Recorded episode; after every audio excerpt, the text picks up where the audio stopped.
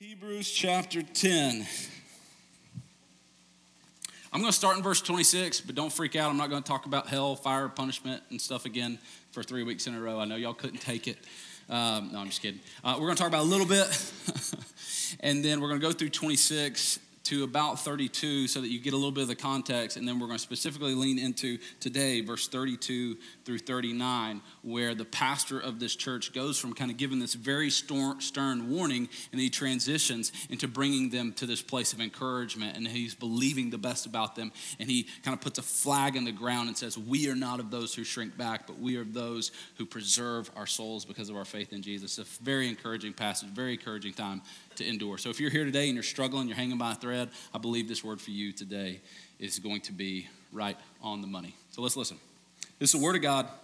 Hebrews chapter 10. We're going to start in verse 26 so we get the whole context, but we're going to go through verse 39 verse 26 of chapter 10, the book of Hebrews. For if we go on sinning deliberately, after receiving the knowledge of the truth, there no longer remains a sacrifice for sin, but a fearful expectation of judgment and a fury of fire that will consume the adversaries. Anyone who has set aside the law of Moses dies without mercy on the evidence of two or three witnesses. How much worse punishment do you think will be deserved by the one who has trampled underfoot the Son of God? Profane the blood of the covenant by which he was sanctified, and outrage the Spirit of grace. For we know him who said, Vengeance is mine, and I will repay. And again, the Lord will judge his people. It is a fearful thing to fall into the hands of the living God. So he gives them very stern warning of what will happen if we shrink back, if we let go of our faith, if we abandon what we had in Jesus. And again, the pastor, we talked about this for the last two weeks, the pastor to this church, under the inspiration of the Holy Spirit, is telling them these things because he's watching people abandon the faith that they had once put in Jesus. Life has gotten hard, things have gotten complicated, family has turned their back on them. To raise your hand and identify as a Christian has become equal to facing opposition, even punishment physically. And many of them are re- leaving their faith. Many of them are turning back and going not into a life of rebellion, but back into a life of cold, dead religion that was their Jewish faith that they had left in order to put their faith fully in Christ. And so he sees all this happen. And he gives them this very stern warning. And then he follows that up, reminding them who they are and what they've gone through. And this is why he says what he says in verse 32 through 39, our key passage for today. Let's lean in. Holy Spirit, would you just even now begin to start drawing people's attention to certain stuff in here that they need to hear? But recall the former days when, after you were enlightened, you endured a hard struggle with sufferings. Sometimes being publicly exposed to reproach and affliction, and sometimes being partners with those so treated. For you had compassion on those in prison and you joyfully accepted the plundering of your property, since you knew that you yourselves had a better possession and an abiding one. Therefore, do not throw away your confidence, which has a great reward. For you have need of endurance, so that when you have done the will of God, you may receive what was promised. For yet a little while, and the coming one will come and will not delay, but my righteous one shall live by faith. And if he shrinks back, my soul has no pleasure in him. I love that. I love this declarative. This is one of my favorite verses in all of Hebrews right here, verse 39. But we are not of those who shrink back and are destroyed, but of those who have faith and preserve their souls. Let's pray. Father God, I thank you for this word. I thank you for the encouragement. I thank you for the hard reality that was on display in the verses that preceded these that warned us of what would happen if we neglected such a great salvation that we have in Christ, that warned us what would happen if we trampled or profaned the blood of Christ. And Jesus, I thank you for this reminder of our identity in Him. That for those of us in Him, we are not of those who shrink back and are destroyed, but we are those who preserve our souls, not because of our own preservation efforts, but because of you, Jesus, and how you save our soul. You are the only one capable of saving in this room. And today I pray that by the power of your gospel on display through your word, that you bring someone to salvation. And those of us in this room who you have brought to salvation, that you would continue that process of sanctification, move us more and more into who you are, into less and less of who we were. Draw us, Jesus, to be the church unified, the church whole, the church put together, the church that you said the gates of hell would not advance against. Pray that you would be with the person here today who's hanging by a thread, that they would look to you, the one who endured, the one who suffered, the one who went all the way for them, and they would not try to go all the way for you, but they would learn today that you are the God who goes all the way with them. In your name, amen. It's been wild how this whole theme of endure and strive and don't give up, don't quit that we've been in in Hebrews has actually found itself into my like everyday life. Um, recently, I came up on my son's almost six year old birthday. This is Ezra, my youngest son. And for me and Ezra, one of the things that we've kind of just set out to do is what I've done, tried to do with both of my boys is when they hit about that five, six year range, is we go on what is called a baby to boy trip. What I've tried to intentionally do with my sons is I've just set out to say, I'm not trying to raise kids, I'm trying to raise men of God. In order to do that, at five and at 10 and at 15, I've kind of set these bookmarks to where I'm going to go do something intentionally that serves as a rite of passage that leverages off a really critical part of their childhood that helps point them into what godly manhood is going to look like. And so Ezra has now come up on his five year old trip. This is a transition from being a little baby into being full blown as a boy. And what I did is I planned out this trip and I said, okay, uh, pick out this hike that we're going to do in Rocky Mountain National Park. The good thing is I'd already kind of done this with Titus, so I had some things to go on, some recon about how to do it, what to avoid, what not to do. And so I called the park ranger's office in Rocky Mountain National Park, and I talked to this really kind. Um, she sounded like she was probably in her, you know, mid 60s lady, and I said, um, "Tell me about a good backpacking location to where I can take my five year old. I want to hike in, we want to camp, and then we want to hike out. Tell me, you know, a place that you would recommend."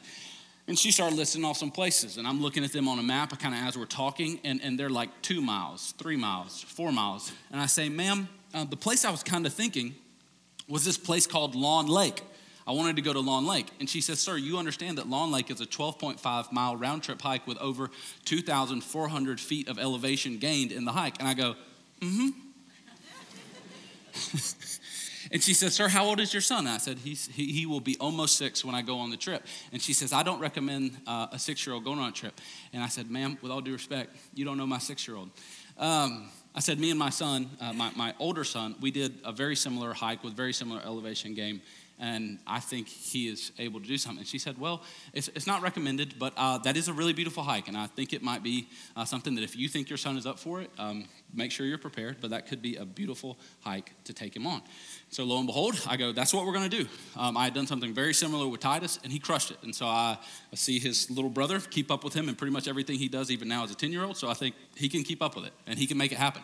And so we fly out to Colorado, we go, we get prepared for this trail, and we, we get there. It's the morning of, you know, I gave him this amazing breakfast of Pop Tarts and Gatorade, so he's ready to crush this, you know six mile in, 24 foot of 2,400 foot of elevation gain. He's ready for all of that. You know, we start out, he's got his little pack on. I've got my pack on with way more of our stuff on. I've got my pack, he's got his pack, and we just launch into the trail, and it's going awesome. Mile one was a little bit strenuous, but mile two and three were easy. Mile four and five were okay, and we get about to mile six, and I see some of the weariness start to kick into this little fella.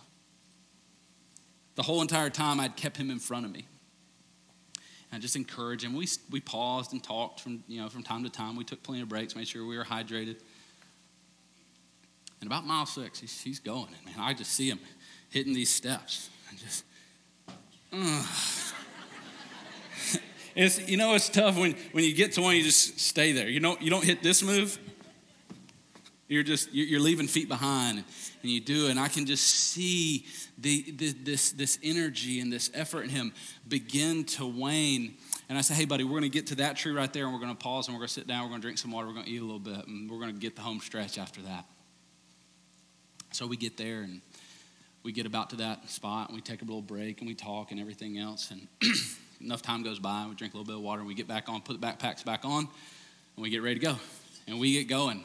And man, the home stretch was not a nice and easy, peaceful home stretch. The home stretch was probably the hardest part of the trail. Big elevation, winding up to this alpine lake that was our final destination where we were trying to get. And I see him struggle. And as a dad, there's this part of me that kind of wants to step in, that I know I'm trying to push him past this threshold. I'm trying to go right on this fine line of pain and torture. And I'm trying to get right up to that place where he's having to fight through something hard, where he's having to, to go through something that's going to prepare him for the things in life that are going to be easy and that are going to be hard and not just things you can just walk through with just ease and, and comfort. And I tell him, hey, Ezra, um, if you need me to for this last stretch, if you need me to, I will carry your pack for you. And he doesn't say anything, he just keeps going. And then we walk a little bit more, and we walk a little bit more. And he takes a few steps up some higher, you know, terrain, a place, a part that's not easy. My legs are burning, my butt is burning at this point with, you know, trying to hike with all this weight on my back coming in. And I hear the few little sniffles. I, I hear a little bit of tears.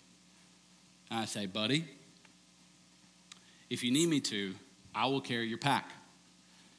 And he says, Dad, I'm going to carry it all the way.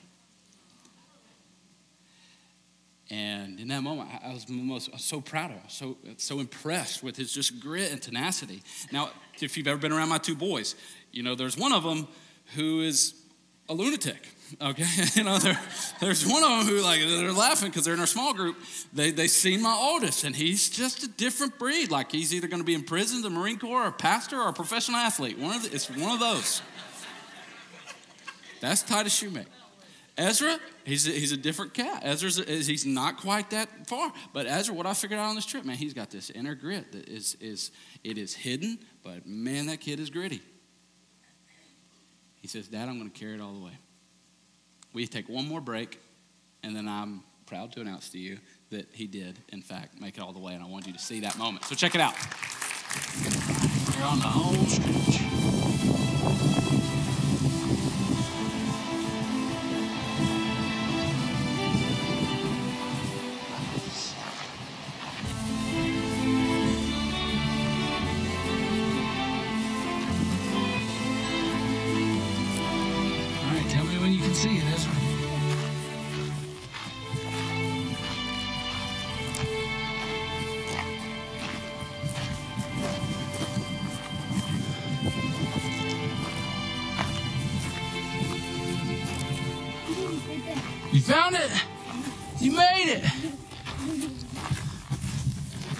Let's go.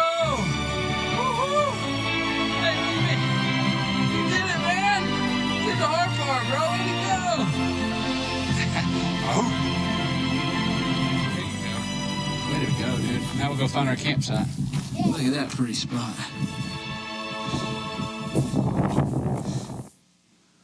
Pretty good.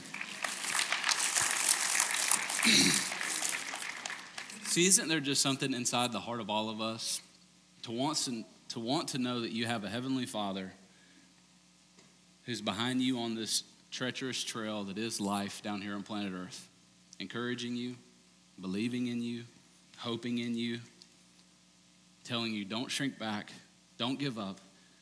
I am going to let a burden be placed on you, but I'm not placing on you something that you cannot endure with my help. Endure walk, persevere, strain, struggle, but know I am with you. And today, this is what our passage is all about.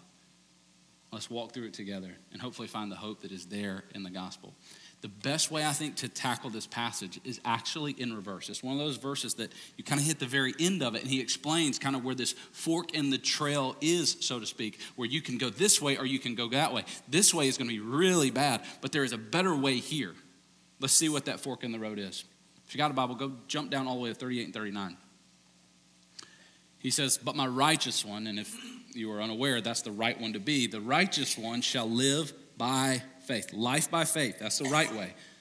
And if he shrinks back, it's the wrong way, my soul has no pleasure in him. And then I love the, the confidence, the we are, the I am statement here. He says, We are not of those who shrink back and are destroyed, but of those who have faith and preserve their souls. He draws this paradigm between these two realities of living by faith and shrinking back living by faith and shrinking back. And, and hear me in here today. It doesn't matter who you think about voting for in a couple months. It doesn't matter what color your skin is. It doesn't matter how much money you have. These are the two paths that everybody in this room will choose. You either live by faith or you will shrink back. There is that is the great equalizer here with us today. You will find one place or the other. There is no neutral middle ground. I will either shrink back or I will live by faith. There is no standing still. And so today the big question is which of these are you? What I want to do is to hopefully help us understand with some diagnostic questions, maybe where we're at. So he points these two things out living by faith and shrinking, by, shrinking back. Let's talk about first one. Let's go get the bad news out of the way first. What happens if we shrink back?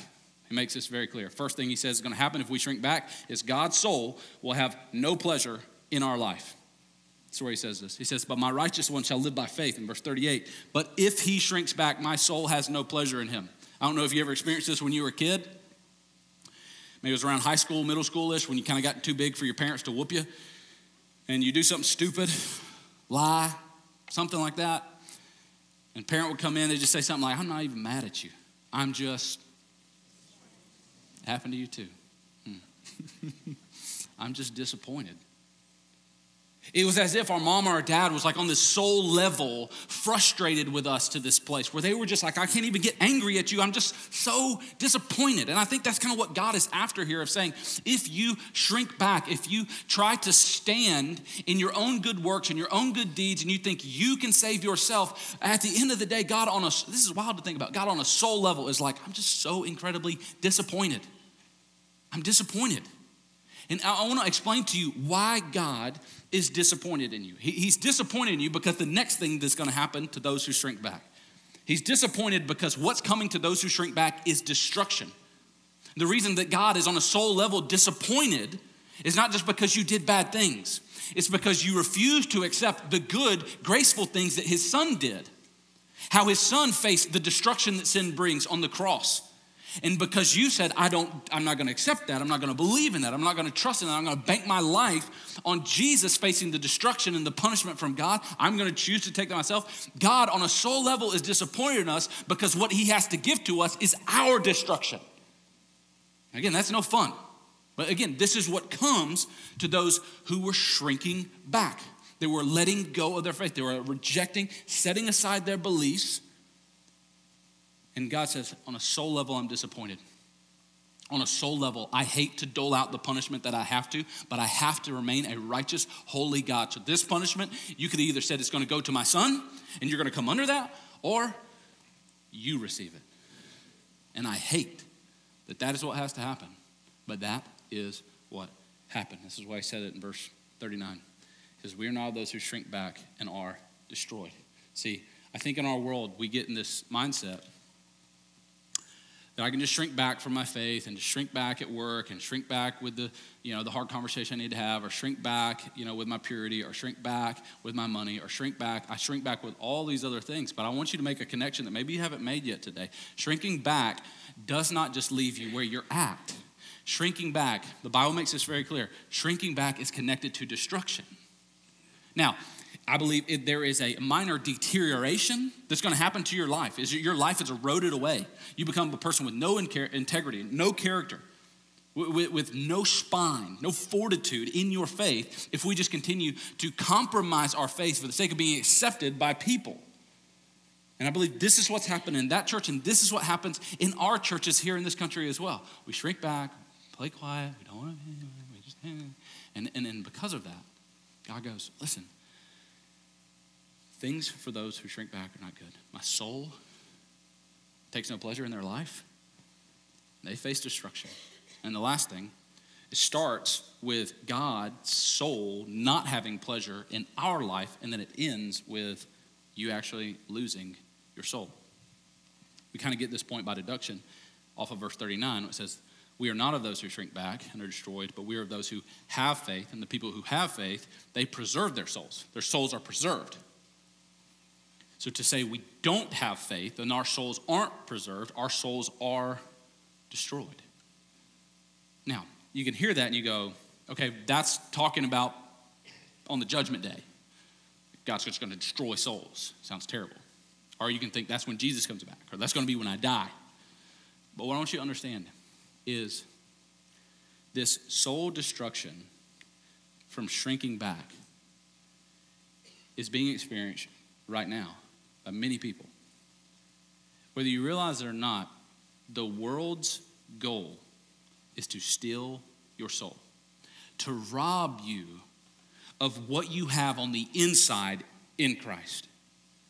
And you, you'll watch this happen. You even see it in celebrities. And, and we'll watch somebody kind of rise up as this like gas or grassroots kind of hero, and, and they'll rise up and we'll know them. And we'll like at the beginning, like they came from a small town and they love Jesus and they went to church and everything else. And then they make it big. And then they start doing crazy stuff. And then what do we say in our minds? They sold their soul.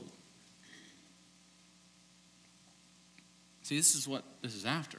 What I'm telling you is the world is out to rob your soul. The world is out to rob you of what makes you a son or daughter of God. This part inside of you that leads, navigates, and operates and thinks the thoughts that Jesus thinks, does the things that Jesus does. That's what our soul is. Our soul, different than our spirit, that is what's going to spend eternity there with the Father. Our soul is what is in the process right now of being sanctified, which means being changed over from the way it was to the way it is in Christ. So he says, if we are people who shrink back, God on a soul level is displeased with us, there's destruction that comes, and our souls are not just destroyed at judgment, they're right now rusting away as the world contaminates and chips away at them moment by moment. And uh, let me just stay right here for a second.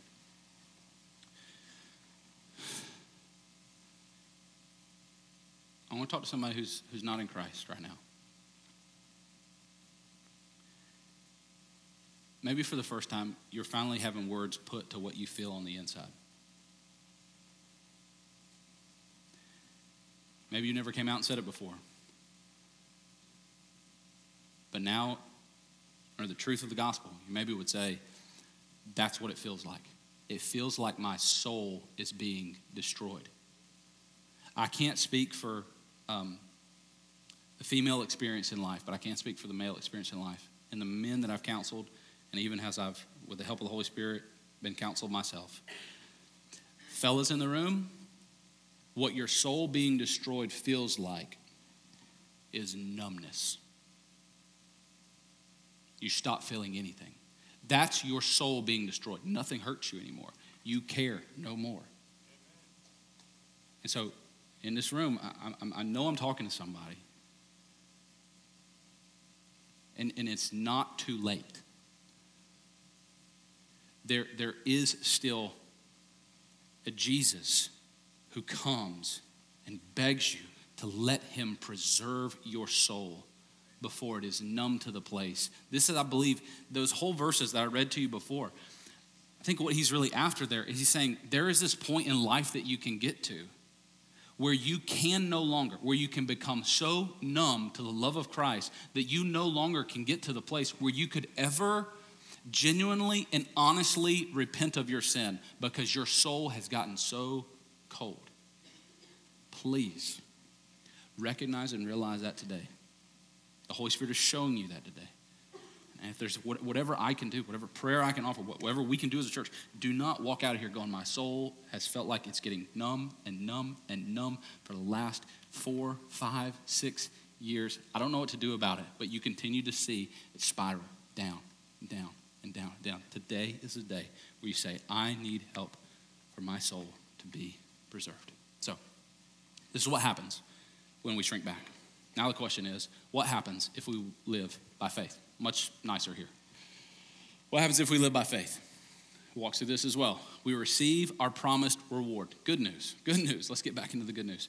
Therefore, do not throw away your confidence, which is a great reward. A confidence which has a great reward. A great reward is coming when us when we keep our confidence. For you have need of endurance, so that when you have done the will of God, key word, when you have done the will of God, you may receive what is promised. The key in this great reward and then receiving what is promised is not understanding the magnitude necessarily of this reward that is coming and not necessarily understanding what is that thing that is promised. The key to understanding and holding fast in these things and walking in faith in these things is understanding who is the one that the reward is coming from and who is the one that the promise is coming from. And can I trust that man?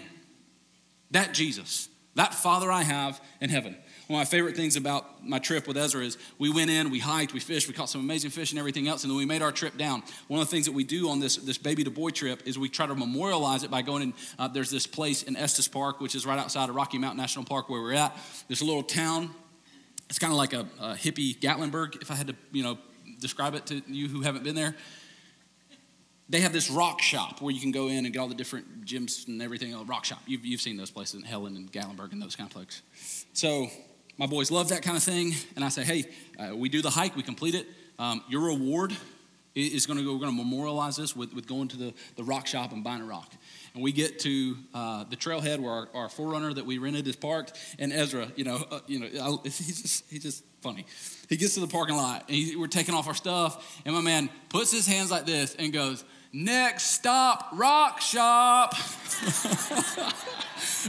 I'm just busting out laughing like we're both like sweaty and hot and everything else, ready to get, get out of the woods. And he's next stop, rock shop. You know why he yelled that out? He trusts his daddy. He knows my dad ain't gonna lie to me. My dad told me if I do this, I'm going to the rock shop. I got a reward. He he promised. Parents, you ever been there? You hear, hear a kid? That's the fastest way for a kid to get something. You promised. I don't know, yeah. And at this point, I haven't broken any of my promises to him, or I haven't done it in a way to where he doesn't trust my next promise to him. And what I'm telling you is, is sometimes in this world, in this life, we get so consumed with what am I getting that we forget the one who is giving it.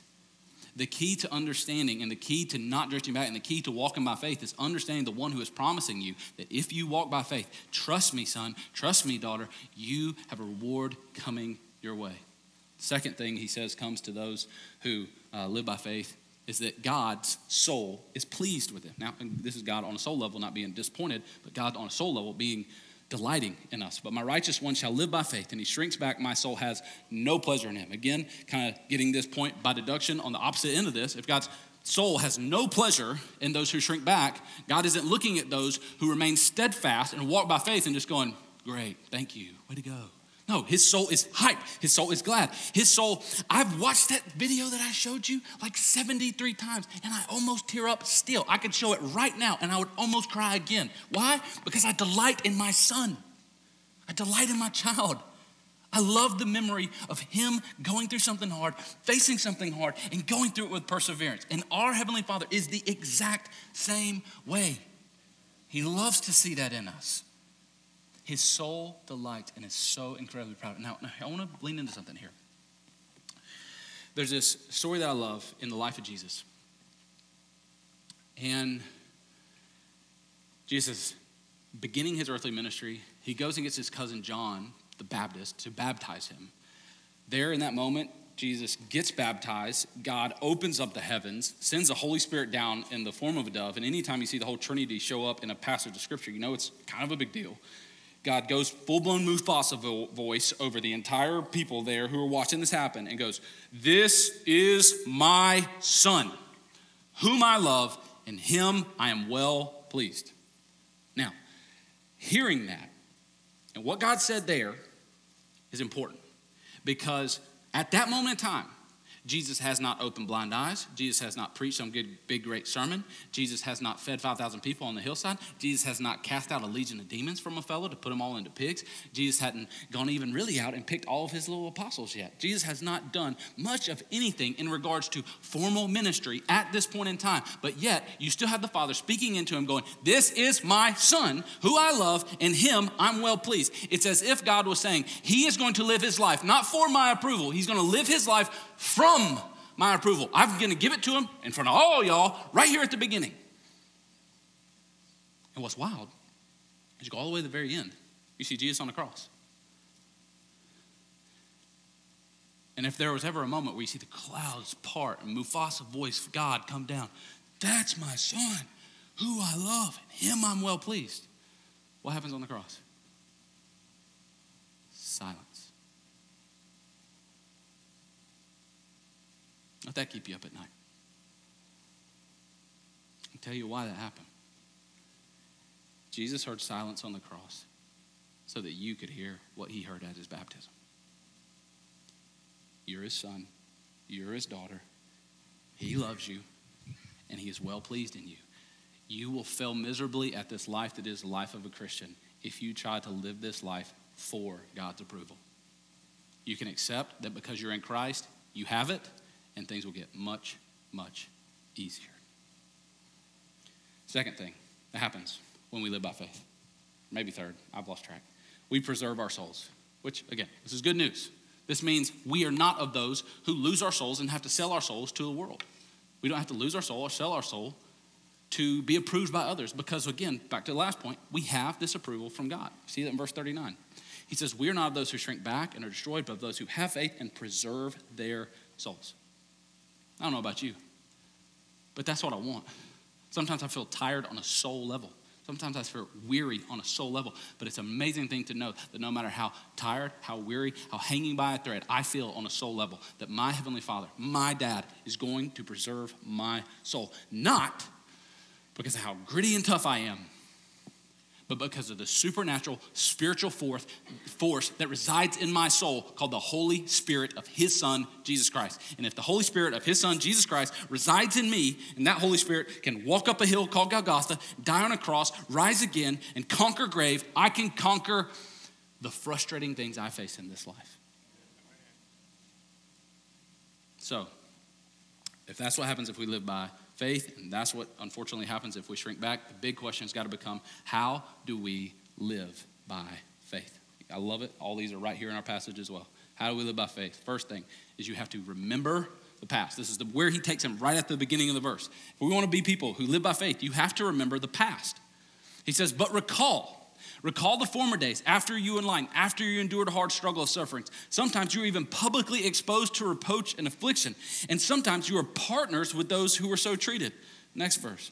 He says, but you even had compassion on those in prison. You joyfully accepted the plundering of property, since you knew that you yourselves had a better possession and an abiding on. Here's what he's telling them to remember. He is telling them in this moment, remember what you went through.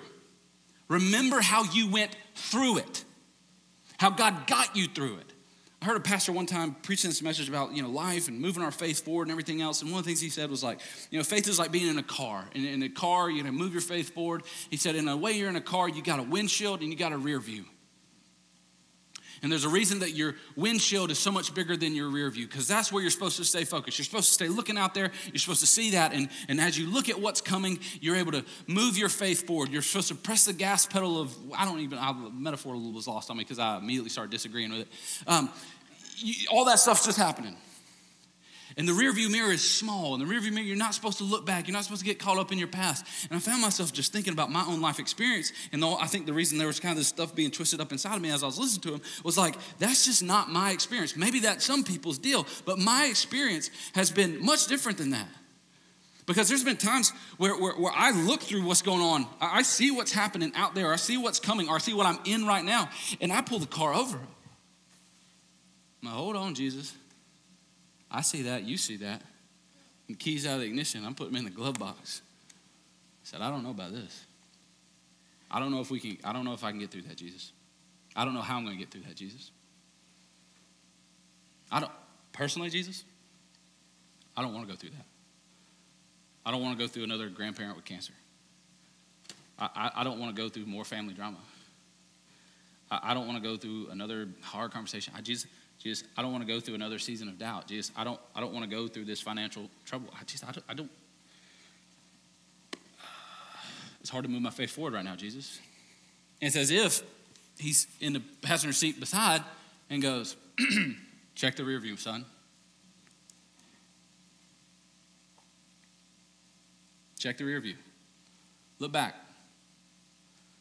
Go back to the time where you didn't know how you're going to put food on the table for your family, and I came through right in the nick of time. Go back to the time where you were worried and nervous and confused about how you were going to learn how to be a man of God if you didn't have a man of God in your life. And I and I and I and I came through and I showed you what it was look what it looked like to be a man of God. And I and I showed up and I put father figures all around you in your life. And I sent you to, to schools that you had no idea even existed six months before. And I sent you there and I organized all this stuff to put you in places where people speak into your life and show you these truths. Look in the rear view, son.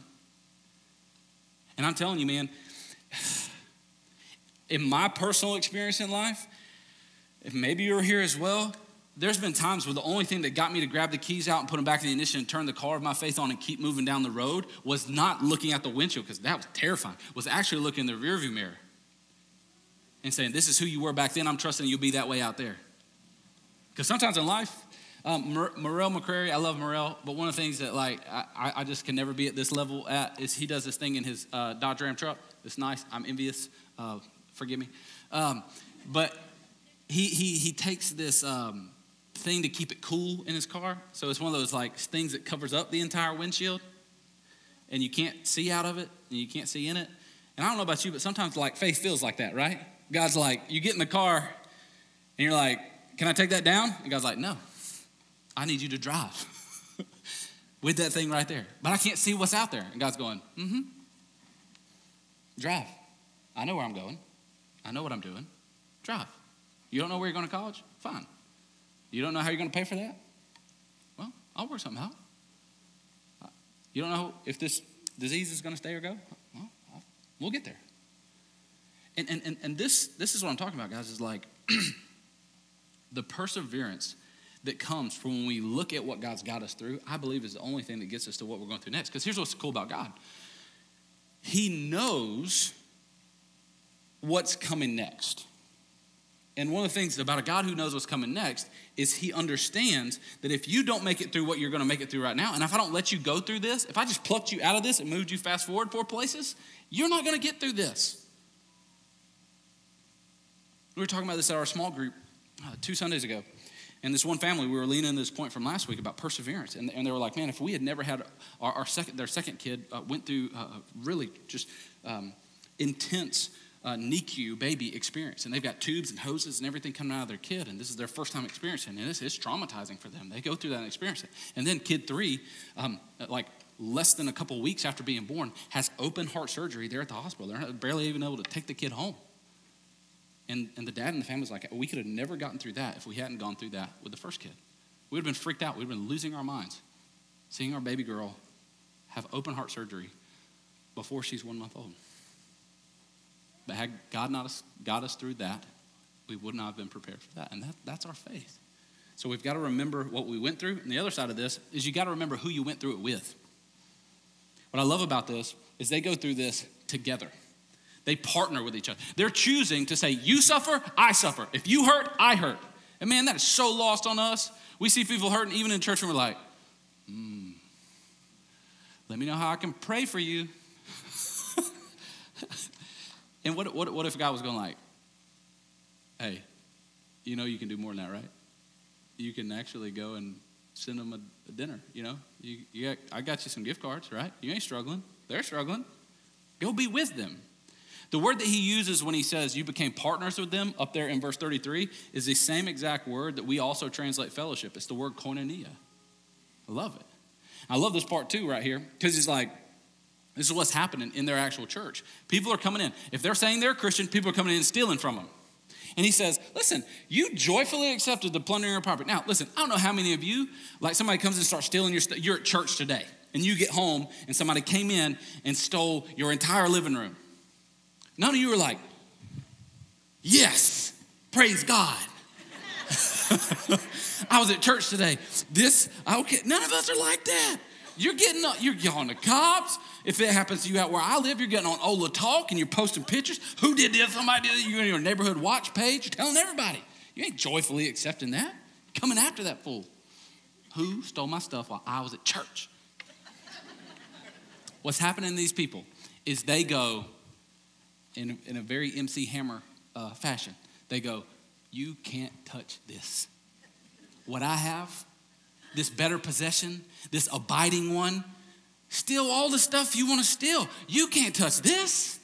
This is mine. You can't do nothing with this. And I love that about it. He says, remember what you went through, remember who you went through with, and then I believe he's saying, also, man, you've got to remember why you went through it. You went through it because you had a hope that what you were going through would fail in comparison to what you were going to.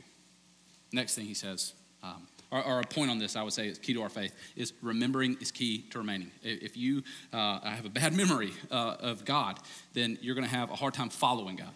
Remembering what He's done is key to remaining. Next thing we see here is He says, hold on to your confidence in Christ. This is verse 35. He says, don't throw away your confidence. It has a great reward. Don't throw away your confidence. It's got a great reward. Christians, I think, man, sometimes we're afraid of the C word, confidence. We hear confidence, and then what do we hear? Cocky. Ooh, you get a little cocky in your face there. We hear we, we lump confidence, cocky, we throw them all in there with what the Bible tells us is the root sin, which, you know, is pride. And we hear confidence, cockiness, pride, put them all together and throw them away. Don't want to be any of those things. But listen, if the living God is on your side, shouldn't there be a little bit of like swagger? Like a little, just a little bit, you know? Like a little bit of David showing up, being like, who is this uncircumcised Philistine? Like, I roll with God. Like, I, I, hate it when people say this is an underdog story. This is David and Goliath story. David was not the underdog. When you're anointed by God, when God's Spirit resides on you, you are not an underdog. And, and so what that means for us as a church, again, we're not, we're not David. Jesus is the one who shows us David. Like, if the Spirit of God resides in us, church, we're not underdogs. This isn't a David, the church, versus Goliath, the world. No, the Spirit of God resides on us. We are not underdogs. And so there's got to be this confidence we have where it's like, and again, not this place of cockiness, but, and again, some of you married this person with this, what sometimes feels like cockiness, but is also, most of the time, faith. The person, you know, the husband or the spouse or the wife who you come in and, and you're like, I don't know how we're going to pay for this. And they just say something like, God's got this. And you're like, Are you being lazy or crazy? I don't, I don't know which you're one of the two. You're being lazy or crazy, or you got faith. You trust in God. I don't know how it's going to happen. And, and when we bump into these people, they're the, they are the people that inspire us because we go like, that's a level of crazy faith that I just don't understand. I can't grasp, but I want it. It looks appealing. I love it. I want, I want more of that in my life, that confidence. And again, that's where the great reward is and knowing that, again, there's nothing that the world could ever take from me because what I have that I love the most is something the world never gave to me. So, the last thing, this, this is the one I want us to really lean into. The last way that we are people who live by faith is we endure with endurance. We endure with endurance. Listen to what he says. He says, You have need of endurance. So, what he's seeing here is he's seeing this church, they've gone through a little bit of bumpy stuff, right? And some of them, I believe, already let go of their faith. Now, again, some of them are starting to go through some bumpy stuff again. And the pastor, I believe, by the inspiration of the Holy Spirit, knows that they're getting ready to go through worse stuff. And so he says, Oh man, you guys got to have endurance. But here's what's crazy about endurance endurance is built up.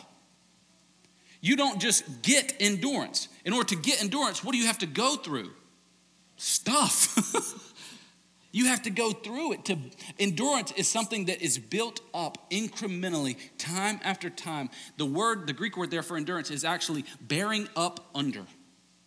It's like I have felt this pack. I have felt this weight. I have felt the burden of a family that's kind of crazy. I have felt the burden of financial stress. I have felt the burden of a family member who has cancer. I felt the burden of chemotherapy myself. I have felt the burden of this, but these things, no matter what hardship it is that I'm going through, and I'm talking to somebody right now, no matter what hardship that you're going through, don't look at it as something that you just wish you could control, alt, delete out of your life. Look at it as something, Jesus is actually using this in my life to develop endurance because he says right here, you have need of endurance. How bad of a God would he be to not give you what you need? Now I know we're not out here asking, I want endurance, because what we know is like, all right, cool. Like if you come to me and you're like, hey, um, I want to develop endurance as a running athlete. Do you know what I'm going to say to do?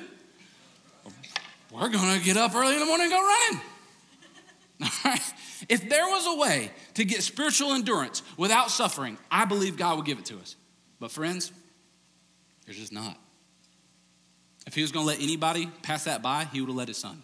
And what we see is his son endure to the point of death on a cross and then rise again, victorious. So we endure with endurance. Now, if you're here and you're like, oh, so that just means I have to suffer?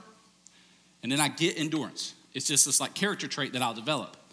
Here's what I want you to do in your Bible I want you to go this word endurance. And I want you to mark out that little ugly, stupid, lowercase e. And replace that e right on top of it with a big capital E, a person, personified endurance. Here's what I want you to understand endurance is not a character trait that Christians develop. Endurance is a character named Christ who we surrender our lives to and we let his life live through us. Jesus is the living embodiment of endurance, and we crave, we need, we have no chance of making it through this life without his endurance living through us. He is endurance. And if we want it, it has to be Him living through. It's not us going, Jesus, just teach me how to develop and turn this little dial up of my personal endurance. No. It's His endurance through you. Because He is, after all, the one who endured. Can't wait to get here in the book of Hebrews, but I want to show you this verse, Hebrews 12, 2. He talks about, okay, well, if Jesus is endurance, how do I get this? He says, look to Jesus, the founder and perfecter of our faith, who, for the joy that was set before him, endured the cross these words, joy set before him, endured the cross. Joy and cross, joy, cross, those things do not go together. Except for in our gospel. For the joy set before him, he endured the cross. So he's got something in the windshield of his faith in his Father. There is a joy that is set before him that allows him to say, I will endure the worst possible thing I could ever endure a cross taking the full wrath of God, drinking it down to the very dregs so that I could save these people. And he says, for the joy set before him. Well, what was that joy? Friends, that joy was two things. That joy was hearing his father's soul be immensely proud of him as he glorified that father. And the other side of the coin of the joy of Jesus was you. You were part of the joy set before him as he looks at somebody like you and says, I'll go to the cross because I'm going there for him and her and them. They're my joy. I can joy in this whip on my back. I can joy as the splinters dig into my spine because I'm going there for them. And the reason why I think I get so emotional every time I watch that video of Ezra is because I know the words that he said right before I started filming. The reason I get so emotional when I watch that is because I heard him say, Dad, I'm going to carry it all the way.